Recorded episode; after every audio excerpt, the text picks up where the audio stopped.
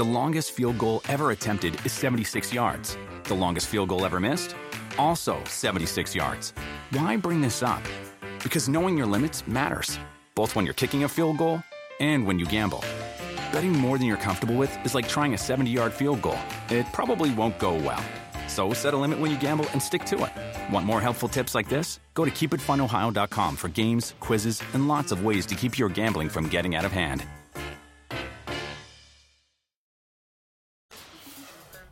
And this problem has been hiding in plain sight for years. It was nearly 20 years ago that the NFL, under the threat of litigation, this very litigation, not this one specifically, but this type of litigation, created the Rooney Rule. To avoid the litigation, they knew they had a problem. The hiring practices, the raw numbers, are so stark that the only reasonable conclusion is there's some sort of bias baked into the process. Not that you've got a bunch of Archie bunkers sitting around in their their easy chairs spouting off racist nonsense.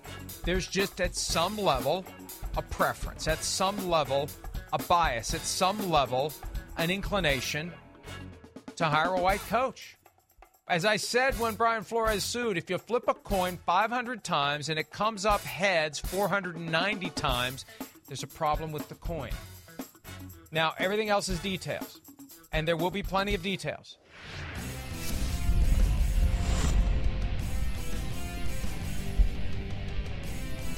Well, we got some details today, and we got plenty to talk about over the course of the next hour. Charean Williams, Mike Florio. The show is PFTPM. Originally, the amended complaint in the Brian Flores litigation was expected for Friday, April 8. It was filed today. Two new plaintiffs, two new teams, actually, three new teams, because Brian Flores has added another team to his claims, and we're going to break it down. And Charean, it doesn't feel as monumental as the first filing, but We've now taken one minority coach who has done what I think the NFL believed would never be done, yeah. and we've tripled that number. And I can't help but wonder whether or not others, as more and more join the cause, will decide there is both strength and safety in numbers and decide as we learn more about this, as we hear more about this, as we get more comfortable with this reality, to join in the fight. I think at this point, Mike, you're going to be more surprised if more black coaches don't join this suit than if they do. I mean, I would expect many more to join it because you're right, there is a safety number. You look at a guy like David Culley, who lasted one year with Houston, and the Texans are now on this complaint. Maybe he decides to join this suit. That makes sense. But I, am with you. I, I think there's going to be more to join this suit. It doesn't seem as monumental. I mean, we knew it was coming because you had reported that previously. But the first lawsuit, Mike, that's when it really hit the fan. And now it's just more and more and more and more things are coming out. And the light is now shining on this huge problem for the NFL. Let's start with because there's two new plaintiffs Steve Wilks, who was the Arizona Cardinals coach for one year and then Ray Horton, who was a candidate to be the head coach of the Tennessee Titans in 2016. The job went to Mike Mularkey. Let's start with that one.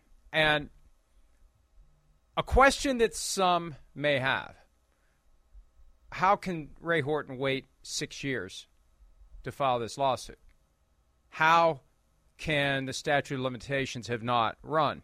I think the argument will be that Horton didn't become aware and didn't believe that his interview was a sham, didn't believe that the determination that they would hire Mike Mularkey was pre made until he heard Mike Mularkey.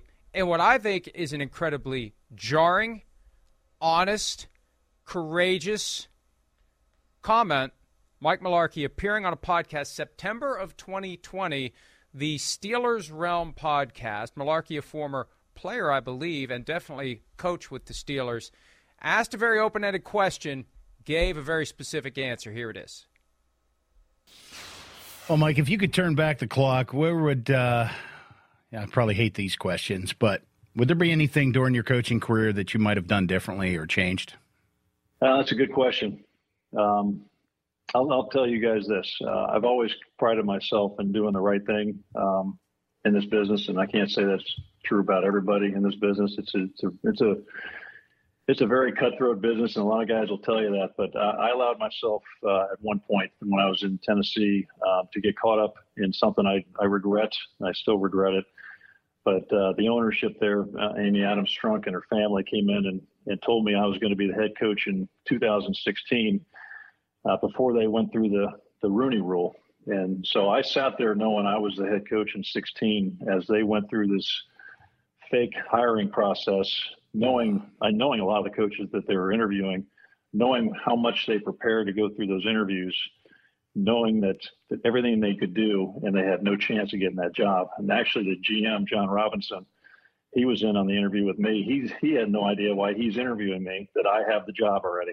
And I feel you know I regret that's because I pride myself in my my kids first that they do the right thing. And I always said that to the players, and here I am the head guy not doing it. And I've regretted that since then. It was the wrong thing to do. I, am sorry I did that, um, but it was not the way to go about it. Should have interviewed like everybody else and got hired because of the interview, not not early on. So that's that's probably my biggest regret.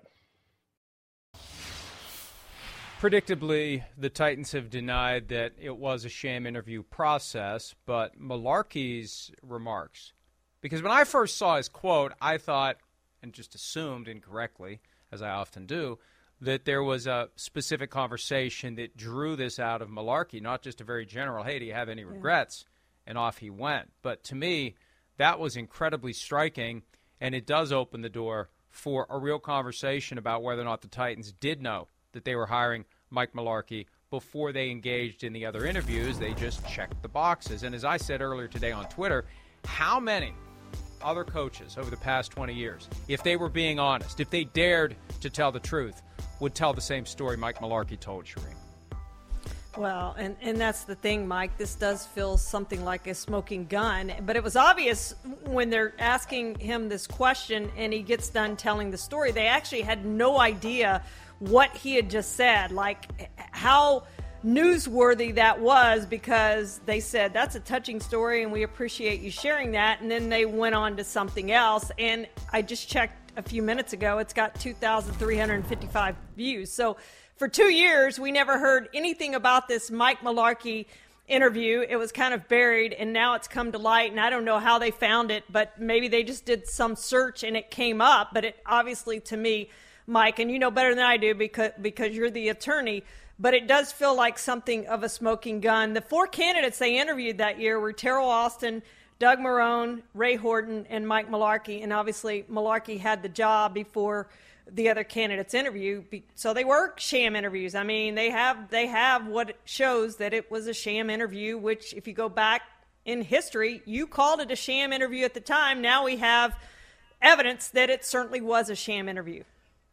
And this is where it gets a little bit complicated because if I had to throw a dart and guess on how the lawyer representing the three plaintiffs now in this case became aware of the Mularkey comments, if I had to just make a wild guess, I would say that Mularkey made someone aware of it. Yeah.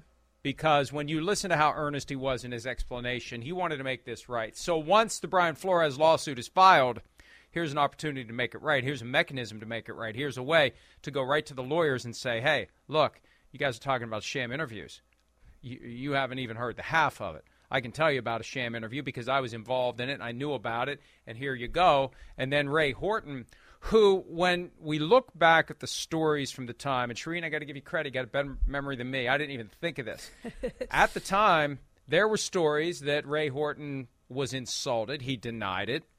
He left the Titans for the Browns in 2016 because he thought he wasn't given a fair consideration to become the head coach. He had been a member of the coaching staff there. And here's the headline January 18, 2016. The headline Titans owner knew during search that Mularkey was the guy. Steve Underwood, the yeah. former president of the organization with still one of the all time great mustaches, Somewhere during that process, I think it coalesced for Amy and she had made the decision. She already knew Mike. She had a comfort level with Mike, but she wanted to reach out and look around to make sure there was not any other viable candidates for her in terms of our club and where we were going. They didn't interview many people, as you mentioned. It was Teryl Austin, Doug Marrone, and Ray Horton. But the, the whole purpose of the Rooney Rule has been to encourage owners not to make decisions before they engage in interviews, to not rely upon a comfort level. The comfort level is what's problematic when the white owner is inherently comfortable with the white coach. That's one of the reasons why we have this problem in the NFL. So, this cuts both ways for Ray Horton, though, because to the extent that Ray Horton is going to say, I didn't know this was a sham interview until after Mike Mularkey said what he said in September of 2020, the response to the Titans going to be, and this is delicate for them. This cuts both ways for them. Well, no, you should have known it was a sham back in 2016, even though it wasn't. You should have known it was a sham back then. But we're not saying that it was. But you should have known that it was a sham, and that's when the two year window started to transpire. And I'm telling you, I've lived that life. I guarantee you that argument is going to be made by the NFL as it relates to the claims made by Ray Horton. He knew or should have known. He was on notice that he had a potential claim for race discrimination as of January 16 when this comment was made public by Steve Underwood. Well, and John Wooten, who was chairman of the Fritz Pollard Alliance at the time, uh, came out and said it's a sham interview and that Horton felt insulted and disrespected, and, and that's where it came out. And then Horton denied in 2016 that he was insulted by this. So, yeah, Mike, there there is that to go back on. But you're right, the Titans have to walk delicately here because – I think between the Steve Underwood quote and now the Mike Mularkey quote that we've seen, it was obvious that they had made their decision before they ever talked to Ray Horton. And frankly, you look at the Titans' history of hiring black coaches, period, it's not very good. No black head coaches since they arrived in Tennessee. Ray Horton and Jerry Gray are the only black defensive coordinators. They had Terry uh, Robiskie who was a black offensive coordinator, and Norm Chow, of course, is Asian, who was their offensive coordinator. So they don't have a very good history of hiring black head coaches or black coaches as coordinators, as it is, Mike. And now they're going to have to defend this lawsuit. Yeah, most teams don't, though. That's the problem. No, few teams can boast having a great history when it comes to hiring black coaches, or more importantly, black offensive coordinators, because that is the real pipeline to the head coaching jobs in the NFL. ESPN reached out to Mark Mularkey for more. He said, I believe you have the truth and what you need. That is a pretty strong comment there. Yeah. So we'll see how that part of it plays out, but that's just one piece of it. That's the Ray Horton angle, and Ray Horton hasn't coached in the NFL since 2019 when he worked with the Washington Commanders, as they're currently known. Steve Wilks in 2018 was the head coach of the Arizona Cardinals. He was the successor to Bruce Arians. He got one year with the Cardinals. It was not a good year.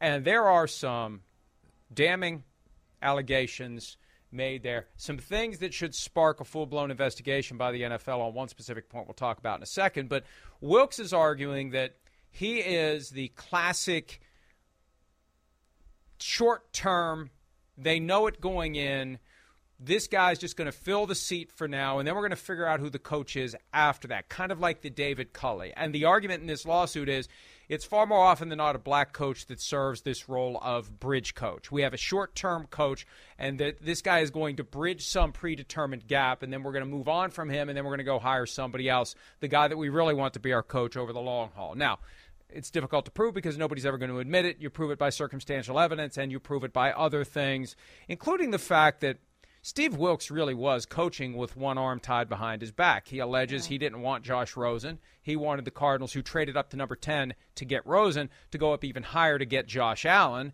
Which, if you've got documentation of that, great. It's easy to say it now, but my guess is there's emails, there's text messages, there's something where Steve Wilks said back in 2018, Hey, Steve Keim, GM of the team, I want Josh Allen. The other side of it, Charean, Steve Keim was suspended for a large chunk of training camp in 2018 because he had a DUI.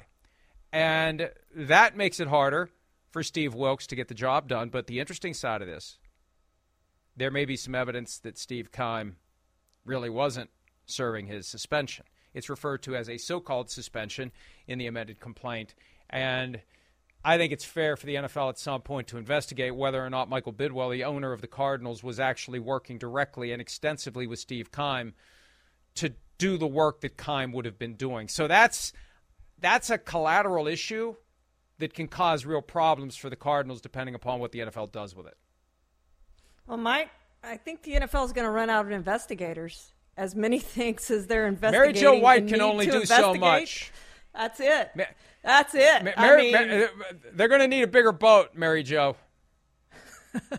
I mean, when you look at, at all the investigations they have going on now, here's another one, Mike, that they're going to have to investigate. They need to investigate their own office because Roger Goodell said you can't investigate yourself. So, based on the New York Times recent stories on, on workplace misconduct that has been alleged in the NFL office, they need an investigator for that because you can't investigate yourself. So, ton of investigators are needed to figure out everything that's going on within the NFL, within its teams.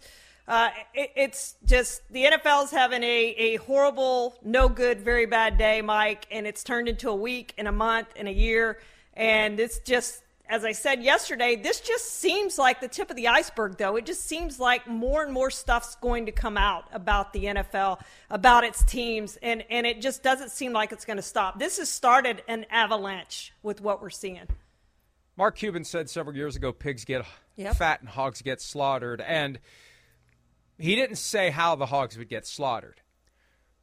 The, the meaning that I took away from it was you can only be so greedy before your customers revolt before something happens in that relationship. You know you've you've gone too far. You've done too much. You've reached too far. You've tried to gather too much and you become so big that people become resentful.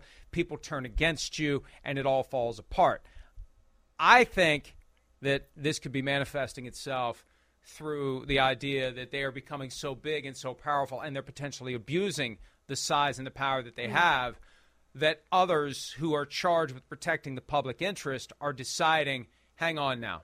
You're getting a little bit too big for your britches. We're going to have to do something about this. And that's what was so i think heartening and look, I'm not trying to bring down the NFL, but if there's people in there that need to be accountable for not doing true honor and justice to the shield, then they should be held as accountable as they hold the players. And that's what I'm talking about here. The individuals who own teams, run teams, run the league office, have positions of power and influence, and maybe abusing them, they need to be held accountable and, if necessary, replaced with people who will do the job the right way.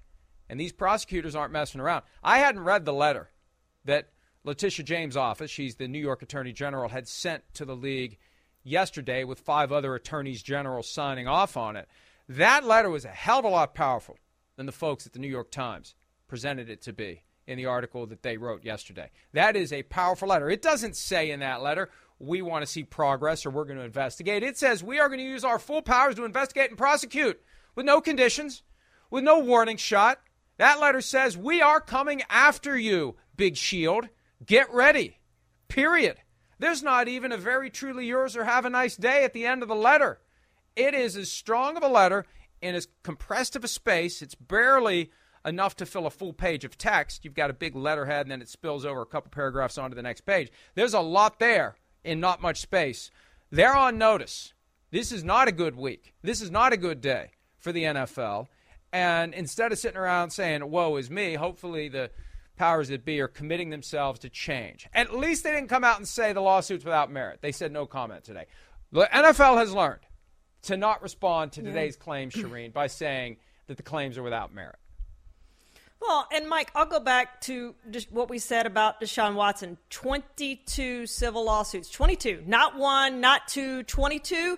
This is 30 different former employees and perhaps some current employees, but 30 people who worked at the NFL coming out to the New York Times.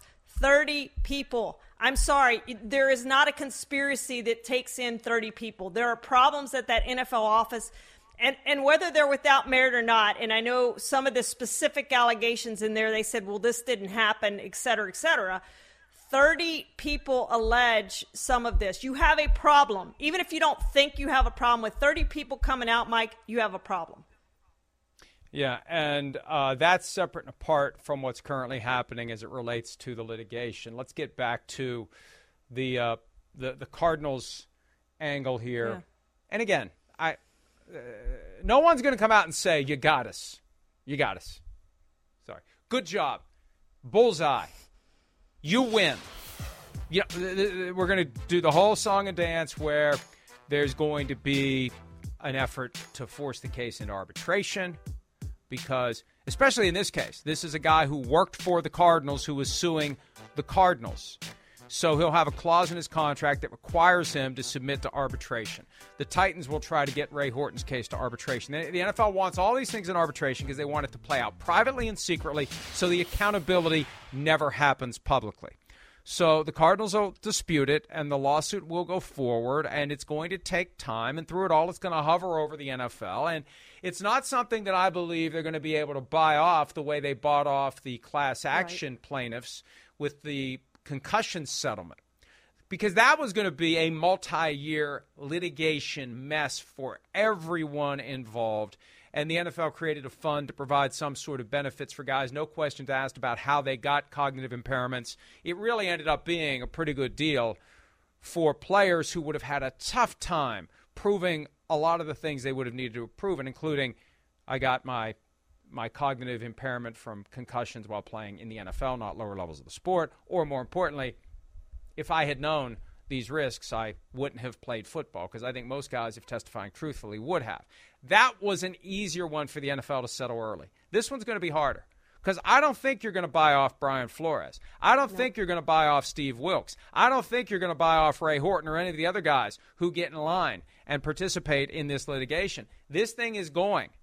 And the threshold question, Charean, is can the NFL divert it from the public legal process and get it into private arbitration? And will more people in the media stand up and say that is morally wrong? to try to make yeah. this a secret process, to try to keep this from the light of day, is as bad an outcome as ignoring the problem and refusing to try to fix it.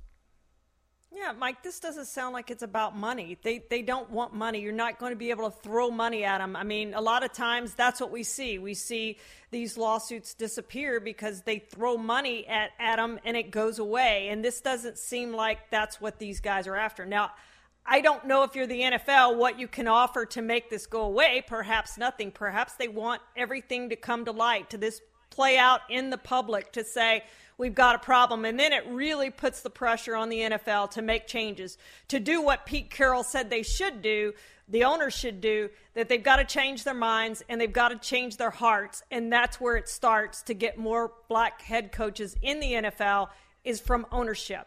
That's where it has to start, Mike, not at any other level. I'll go back and say what I said back in February when this all got started. They have to change the way these ownership groups are structured. They should all be corporations, publicly owned, with a board of directors made up of a diverse and inclusive cross section of the community that is served by that team, that that team represents, and with officers and human resources committees and checks and balances and accountability for the CEO. There's no accountability for the owner of a team yeah. other than his or her partners. And we've seen how much accountability the partners are willing to impose upon their peers because they don't want that standard to eventually be applied to them. I know corporations aren't perfect. I know that corporations are capable of wrongdoing, that CEOs will overreach and have a board of directors that is that is in the CEO's back pocket and it is harder to hold a CEO accountable than I'm making it out to be. But it's easier to hold a CEO accountable than it is an oligarch. And that's what we have. And I know that term is a little more delicate given what's happening in Ukraine and Russia right now, but that's what these folks are. They are American oligarchs. They are powerful, they are rich, they are used to getting their way. They don't like being told what to do. They will sometimes do the opposite of what they think someone wants them to do just to prove a point. That's what we're up against as we try to make real progress here. These people are so disconnected from reality. They have so much money. They are so surrounded by yes men and yes women who tell them what they want to hear, who will not press them because if you press them, then you are out of a job. That's how it works. How do you ever get those folks to change their minds and change their hearts? How do you ever make it happen?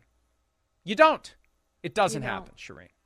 Yeah. No, it doesn't, Mike. And, and that is the problem. And it, it's a great solution that you provide because – I don't know where this goes and I don't know what happens, but I do see significant change coming to the NFL one way or the other.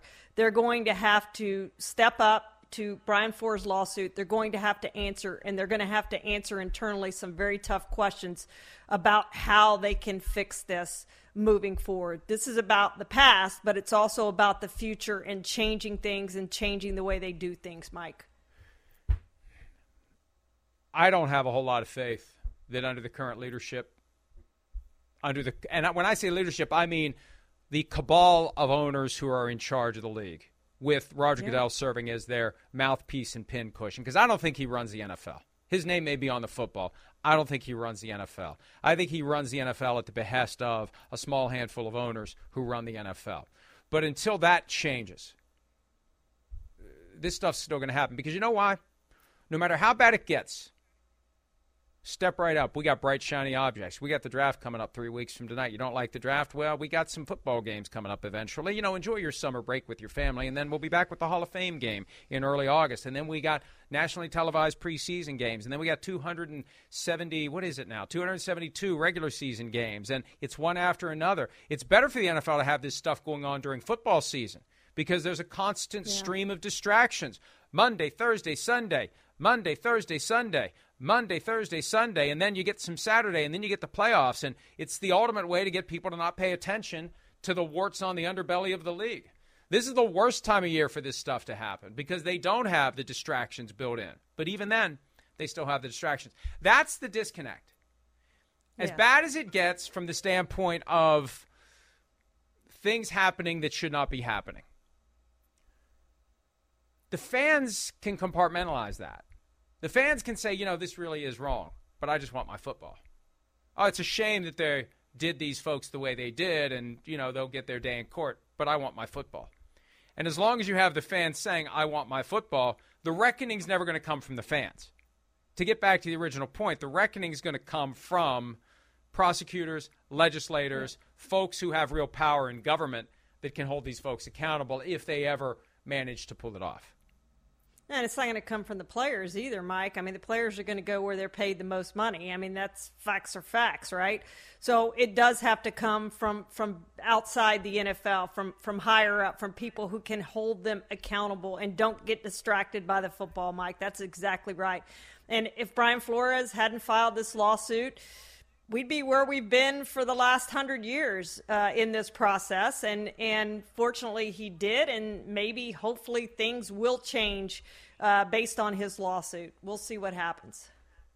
Uh, one other angle to touch on before we take our first break: Brian Flores has expanded his claims against the Miami Dolphins. Now, in the first edition of the complaint that he filed, he makes reference to his allegation that owner Stephen Ross was unhappy that the team was winning games in 2019. There was a full season tank that Ross wanted to engage in, and at some point, Ross offered Brian Flores $100,000 for each game that he lost that year, and Flores objected to that, and that's one of the reasons why he fell out of favor with Stephen Ross. Now, in the amended complaint, there is a specific claim that Flores was a whistleblower, and he has protections as a whistleblower because he raised internally his concerns about the pressure that was being placed upon him to lose because that amounts to a violation of the Sports Betting Act, which basically says you can't try to get people to deliberately lose sporting events.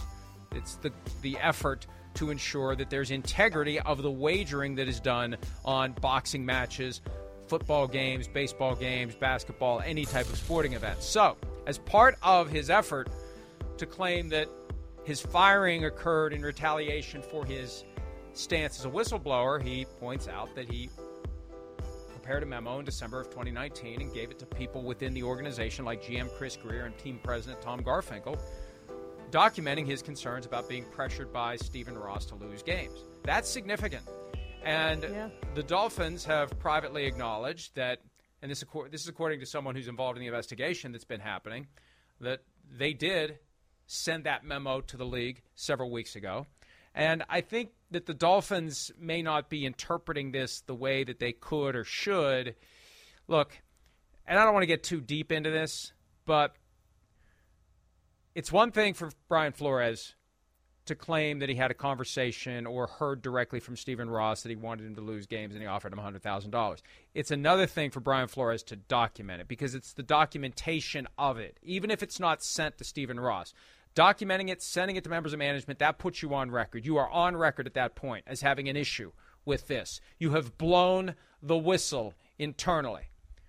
That's what gives you the protection under the law against retaliation And his argument is, and this is where the average person gets confused. Are you saying you got fired because of your race? Did you get fired because of retaliation because you were a whistleblower? Well, you're allowed to go in and say it's both, it's either, I don't know. All I know is I shouldn't have been fired. It's for a jury to decide whether it was some of both, one or the other, both completely, or neither.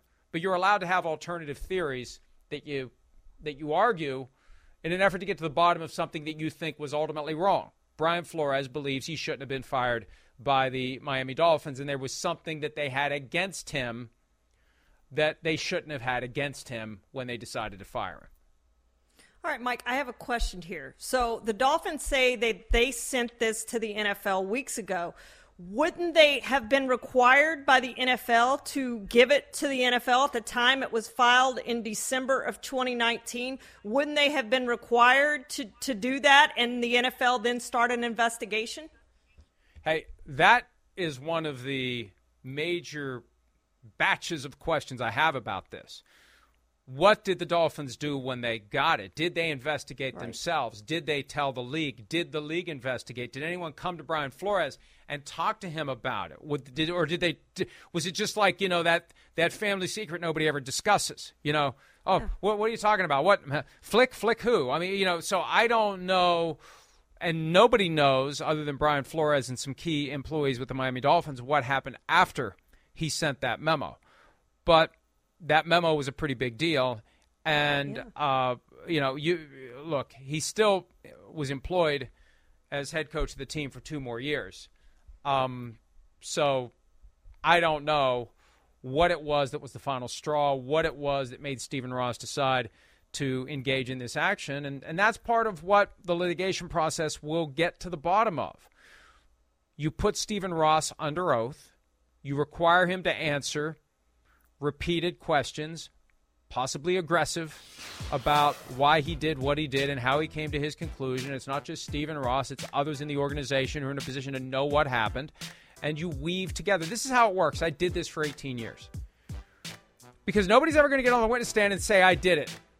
Nobody's ever going to say, we fired this guy because he pissed us off because not only did he refuse to lose games, he created this memo that just was a big ugly mess for us and that's just not the way we do things and we don't look kindly on guys who don't get it who don't know how to play ball and you know they're never going to admit to that.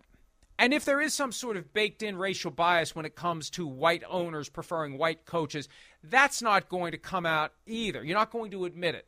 You show by basically dismantling one excuse at a time one reason at a time the stated justification for firing someone, that it's bullcrap. And when you show that every reason that has been provided is not truthful, is not plausible, does not make sense, that's when you're left to argue to a jury, and hopefully the jury accepts your argument, that there must have been some improper motive that caused this outcome. A motive they're never going to admit to. But we've shown that the justifications they are trying to sell to you are not believable which means they're hiding something else, maybe something they won't even admit to themselves, Charean. Boy, this just really looks bad for Stephen Ross, Mike. And, and I'm going to be surprised. Of course, I was surprised that, or am surprised that Dan Snyder still has a job. I'm going to be more surprised if Stephen Ross still has his team uh, when all this ends. Both of those guys should be out of the NFL, and that, I mean, I, I don't know what else you say to that. Both those guys should Here's be removed from the NFL. Here's the problem as it relates I, I to know. Ross. I know well, where no, you're going. Let me, let me, but no, but but because because the league's motivation at this point is to circle the wagons to fight back against Brian yeah. Flores. The league is not going to find that Stephen no Ross question. deliberately tried to lose games, offered and wasn't joking $100,000 per loss because I've kind of heard, I haven't gotten this with any clarity, but I've gotten the sense that his defense will be I was joking. Now, without the Brian Flores lawsuit, I think Roger Goodell possibly says to Stephen Ross, baloney. With the Brian Flores lawsuit, Roger Goodell says to everyone, Stephen Ross was joking because it's in the NFL's interest to circle the wagons and defend Stephen Ross. And I saw that all the time. There would be a manager who was the problem, who was the person who committed the violations of the law that resulted in someone being fired from their job in violation of whatever it is, Human Rights Act, whatever it may be the company has no choice but to rally around that person until the lawsuit's over. Then, when the lawsuit's over, we'll deal with this person. But while the lawsuit's pending, we can't throw this guy under the bus. We can't we can't say that this guy did what he's accused of doing because we got this bigger fish to fry. That's what that's what will save Stephen Ross at least until the Brian Flores lawsuit is over. Let's take a break. When we return, Brian Flores has another team that he's added, and a lot of people are going to be confused about this argument. We're going to set the record straight, make sure everyone understands why the Houston Texans are a defendant when PFTPM continues right after.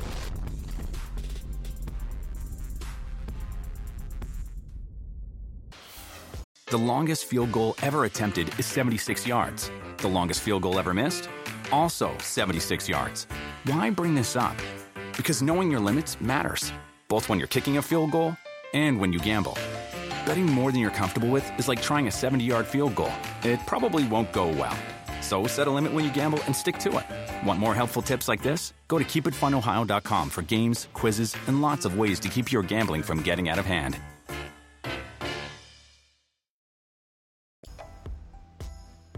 All right, Brian Flores has added the Houston Texans as a defendant to the lawsuit. His argument is that the Texans did not hire him in retaliation for the lawsuit that he filed on February 1. One of the reactions I have heard to this approach, because we reported during the Super Bowl pregame show that Flores would be taking this step when he does file an amended complaint, and he did adds the Houston Texans, arguing that Lovie Smith was hired and not Brian Flores in retaliation for the race discrimination lawsuit that Brian Flores filed. People say, but they hired a black head coach, so what's your beef? What's your issue? This isn't about a race discrimination claim. This is about Brian Flores believing he would have been slash should have been hired for the job if he hadn't filed his lawsuit. And that it's the filing of the lawsuit that made him a pariah in the eyes of the Houston Texans and a guy that they didn't want to make their head coach. A guy who is suing the NFL, the Denver Broncos, the New York Giants, and the Miami Dolphins and is not going to drop the lawsuit should not be a head coach of an NFL team. That's the attitude that Flores will argue that the Texans had. And here's an example of what I was talking about earlier, Charean and everyone else, as it relates to proving things not by getting someone to have a Jack Nicholson moment in A Few Good Men where he said, You goddamn right I did. That doesn't happen. Here's what you prove. Hey, look, look at this. We had three finalists for this job Jonathan Gannon, the Eagles defensive coordinator, Brian Flores, and Josh McCown. Gannon, a couple of days after that, is no longer in consideration. Comes down to Flores and Josh McCown. Then out of the blue, out of nowhere, comes Lovie Smith as a candidate, and within days after that, the head coach. Why? Why? Because there's no way in hell they were going to hire Brian Flores, and there's no way in hell they could have hired Josh McCown after the Brian Flores lawsuit was filed. I think that if the Brian lawsuit, Brian Flores lawsuit's never filed, they go ahead and hire Josh McCown. I really do think that. I think Brian Flores wasn't getting hired by the Texans either way. But without that lawsuit, they hire McCown. With the lawsuit, they hire Lovie Smith to make it look not so conspicuous. And I think, frankly, if the Texans knew at the end of the season what they know now, the Texans just would have kept David Culley, yep. Charean. Yeah, no question. I agree with you completely on all of that, Mike. And do you think that the timing of the Brian Flores lawsuit had to do with him knowing that they are feeling they were going to hire Josh McCown and at that point saying, I'm not going to let this happen. I'm going to file this lawsuit now. Did the timing relate to that, do you think? Um, I if I was Brian Flores, I would have waited. I would have waited for the Texans hired, to hire Josh McCown. Now, now, this is where it gets interesting. And I don't know that we'll never ever know the answer to this. I know, get ready, Buccaneers fans and Dolphins fans. I know uh-huh. that the Brian Flores lawsuit pulled the plug on the Tom Brady Sean Payton package deal to Miami. And folks, that was happening I'm telling you, I would bet everything I own on the fact that that was happening and that the Brian Flores lawsuit caused it to not happen. So, so did Brian Flores file his lawsuit when he did to keep Tom Brady and Sean Payton from becoming the coach of the Dolphins? Was there a certain element of mischief making here? Was there a certain element of, I'll show you, Stephen Ross, who always gets what he wants? You got what you wanted by firing me, but you ain't getting what you wanted with Tom Brady and Sean Payton. I'm going to keep that from happening because I'm not going to wait to sue you. Even though it's possibly in my best interest to let this hiring cycle play out. I remember at the time he filed the lawsuit, my first thought was, why now? Yeah. Why not let the hiring cycle play out? But you know what? I suspect Brian Flores knew what was going to happen. Tom Brady's going to retire. Tom Brady's going to end up becoming a minority owner of the Dolphins during Super Bowl week. That's what I firmly believe was going to happen. Sean Payton becomes the head coach within a couple of weeks after that, and then Tom Brady unretires and comes back to play for the Dolphins at some point during the spring. So, by filing the lawsuit the same day that Tom Brady retired, the same day, they had that thing locked and loaded and ready to go. Tom Brady retires, press the button, and there it all falls apart the same day. It's either coincidence or it's not. And I'm not saying that that because again, you're giving up a strategic edge because it would have been better off to wait for the Texans to make their hire, for everybody else to make their hire. It would have been better to wait. And he claims it was what he had heard a few days earlier about the whole Brian Daboll and the text he got from Bill Belichick. And maybe it is a coincidence. Maybe it was the Giants thing that pushed him over the edge. But I still think it would have been strategically wise to wait. Go ahead and let them hire Josh McCown. Go ahead and let them do it because it makes it even more glaring then from a racial standpoint when they don't hire Brian Flores or even consider Lovie Smith. Mike, there are no coincidences. That's what I firmly believe, and I firmly believe that the timing was by design, and he affected the head coaching hires at two different places, at Miami and at Houston, because of his lawsuit. Yeah, uh, you're absolutely right about about that. Um, and uh, I've heard some other things along those lines that basically for the jobs that were still open, there may have been an effort by the league to, you know, push things a certain way to make things look better because the league, even though it initially said this lawsuit was without merit, the league knew that there was there was plenty of merit, and there is plenty of merit. And look, I I don't know what's ultimately going to be introduced. I don't know what the evidence will be. I don't know what a judge or a jury will do with this, but I just want the truth to come out. And I want it to come out in a public forum, in a federal courtroom, with the media there to hear the evidence, see the documents, understand the arguments, have it all happen in the open, not in some quiet conference room where the commissioner or someone the commissioner handpicks to handle the matter is making the decisions. That's not good for anyone. It's good for the league, it's good for the teams, it's not good for the truth, it's not good for progress, and it's not good for those of us who believe that wrongdoers should be held accountable. And I don't know that there's any wrongdoers here. Yeah. Let's see. Let's let well, it play out. Let's find out. If you're not if you're not worried about what a neutral body, I mean, just look at it that way.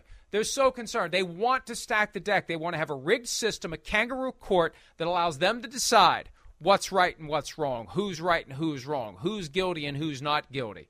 They want to decide it in part because they they don't want someone who is in a position to exercise true independence to be deciding whether or not the NFL was in the wrong. That tells you something right there. The fact that the NFL is so obsessed, not just with arbitration, but with arbitration presided over by the commissioner who is bought and paid for by the owners. That should tell you that they want to brush this under the rug, and they know that what they're brushing under the rug is dirt.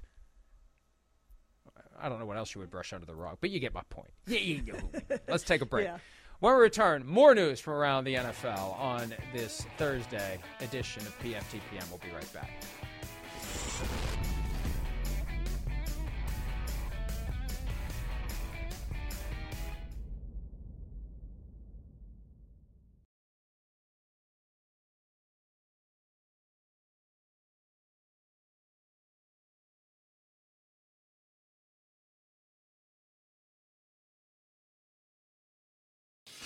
When I first got traded to Buffalo, besides the mafia and the people who are fans of Buffalo, not too many people thought it was going to work out. A lot of people were like this. Well, the Bills, da da da da. And uh, two years from now, now uh, now I can I can smile and say, you know, God works in mysterious ways, and I'm I'm with my family, I'm with the right people, and I got I got the right support system. Technical difficulties prevented Charean Williams and I from hearing that. We hope you got to hear Stefon Diggs. He said people thought it wouldn't work for him in Buffalo, and it is. Well, they finally paid him. If they hadn't paid him, it wouldn't have worked. And I made the point a few weeks ago with all of these other receivers getting paid, you better take care of Stefon Diggs. You traded for him with multiple years left on his contract, four years left on his deal. The market has changed. He was averaging 14 million and change per year. You better take care of him, and they wisely did because when Stefon Diggs decides he's done, he's done. You don't want to test Stefon Diggs that way. The Vikings pissed him off. He tweeted his way out of town. The Bills had a choice to make. They made the right choice to keep Stefon Diggs happy. Boy, they sure did, Mike. When you look at how productive he's been with Josh Allen over the last two years 230 receptions, 2760 yards, 18 touchdowns. I mean, he's been one of the best receivers in the league, made the All Pro team two years ago.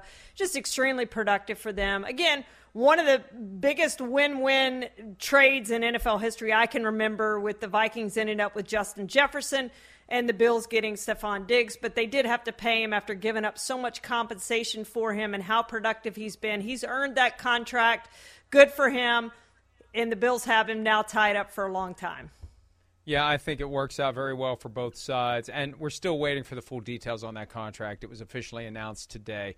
We'll get into the the details, yeah. the nuts and bolts as to what the deal really is worth. Uh, Deebo Samuel, one of the other. he's the guy that gets forgotten. So much talk about DK Metcalf, yeah. AJ Brown, teammates at Mississippi, trade talk, chatter, possibility as it relates to Metcalf. The Titans reportedly aren't willing to consider any offers for AJ Brown, but again, if somebody makes them an offer they can't refuse, maybe they won't refuse it. No talk about Deebo getting a deal. And you know what? When you're squatting on $25 million in cash and cap space for a quarterback that you don't want on the team, that's money that could be going to Deebo Samuel. And he made news today by unfollowing the 49ers on Instagram, changing his profile picture. He pulled the Kyler Murray on the 49ers. Where'd everything go? There's no sign, no evidence of the 49ers. And look, this is how kids that age send messages. Yep. This is how they make their their happiness or lack thereof known. And Deebo Samuel has to be thinking, what do I have to do to get a contract that I deserve? What do I have to do?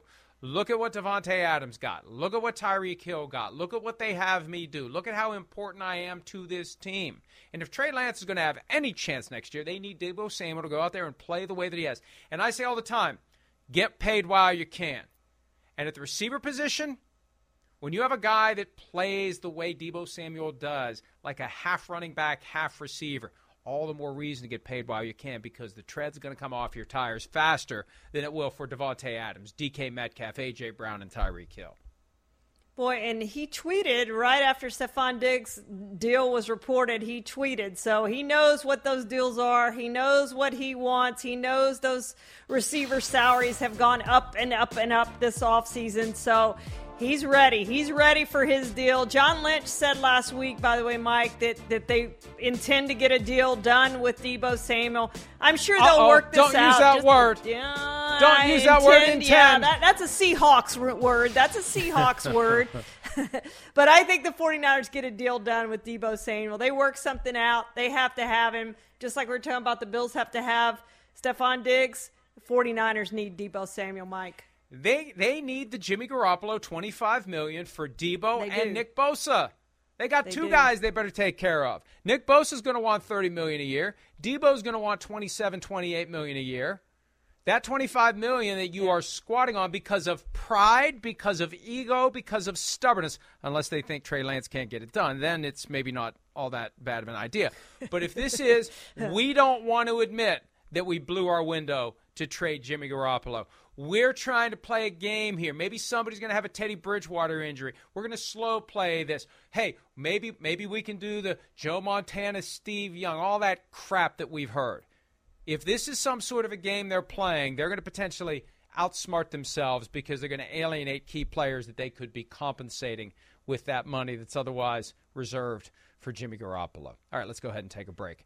Another guy who is looking for a contract, although he's not currently with a team. Where is Tyrann Mathieu going to land, and why is it taking so long? We'll discuss that when PFTPM continues right after this.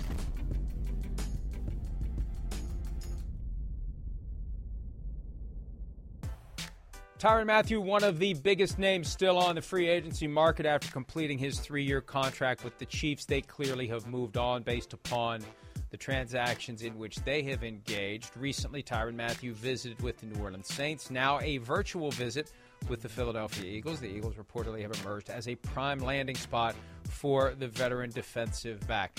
Look, I think this comes down to Mathieu maybe wanting more than what teams will budget for him, given where he is from an overall skill and health standpoint. I love the guy. I'd want him on my team, but I think part of it is you got to let him come to terms with the fact that the big money isn't going to be there. And then so you ask yourself, all right, what's the best I can get? What opportunities do I have? How do I fit with that team? How do I fit with that locker room? So he's got the luxury of time now, and he may as well take his time to find the best possible fit for him as he tries to get another Super Bowl ring, Charean.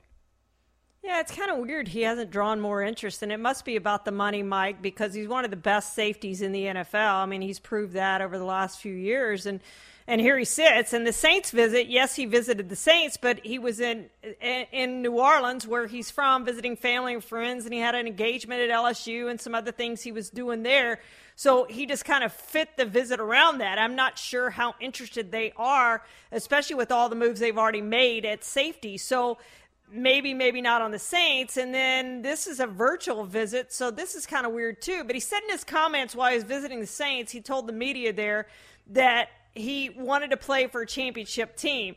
To me, the Eagles aren't the championship team that you're looking for. If you're looking for a championship team, you're going to end up in Tampa, although they're loaded at the safety position, or the Rams, or somewhere else, but but not Philadelphia. I mean, there's a handful of teams, Mike, where you can go and win a championship. He's looking for a championship. I'm not sure New Orleans or Philadelphia, either one fits that.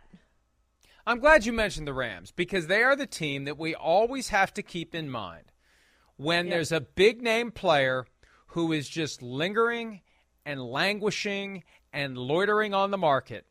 The Rams will swoop in. The Rams will make a move. The Rams will get a deal and will say, we should have seen that coming all along. Especially if OBJ goes back there, get Tyrann Mathieu and OBJ yeah. on the same team, and it's just that collection of stars, the sizzle and the substance that the Rams would have. Wouldn't surprise me at all if he ends up playing for the LA Rams by the time it's all said and done. And they're just waiting for the right time to make their move. Well, and he has such leadership skills, Mike. That's been shown. All pro uh, two years ago and three years ago. So he's playing at a high level still. I don't know why you wouldn't want him on your team if you can afford him. Yeah, I mean, that's the key. Can you make it work under the salary cap? They made it work with Bobby Wagner. They could make it work with Tyrann Mathieu. They'll probably make it work with Odell Beckham Jr. unless somebody else swoops in. But to the extent that others are slow playing, guys like OBJ and Tyrann Mathieu, that does open the door for the Rams. And if it happens, we won't be surprised. We're never surprised no. when the Rams make a move. All right, I'm never surprised to see how quickly the hour went by. We are done for today's edition of PFTPM. Thanks as always for some of your time. We'll have more stories on the Brian Flores litigation at PFT tonight. We'll see you tomorrow morning for PFT Live. The longest field goal ever attempted is 76 yards. The longest field goal ever missed? Also 76 yards. Why bring this up? Because knowing your limits matters, both when you're kicking a field goal and when you gamble. Betting more than you're comfortable with is like trying a 70 yard field goal. It probably won't go well. So set a limit when you gamble and stick to it. Want more helpful tips like this? Go to keepitfunohio.com for games, quizzes, and lots of ways to keep your gambling from getting out of hand.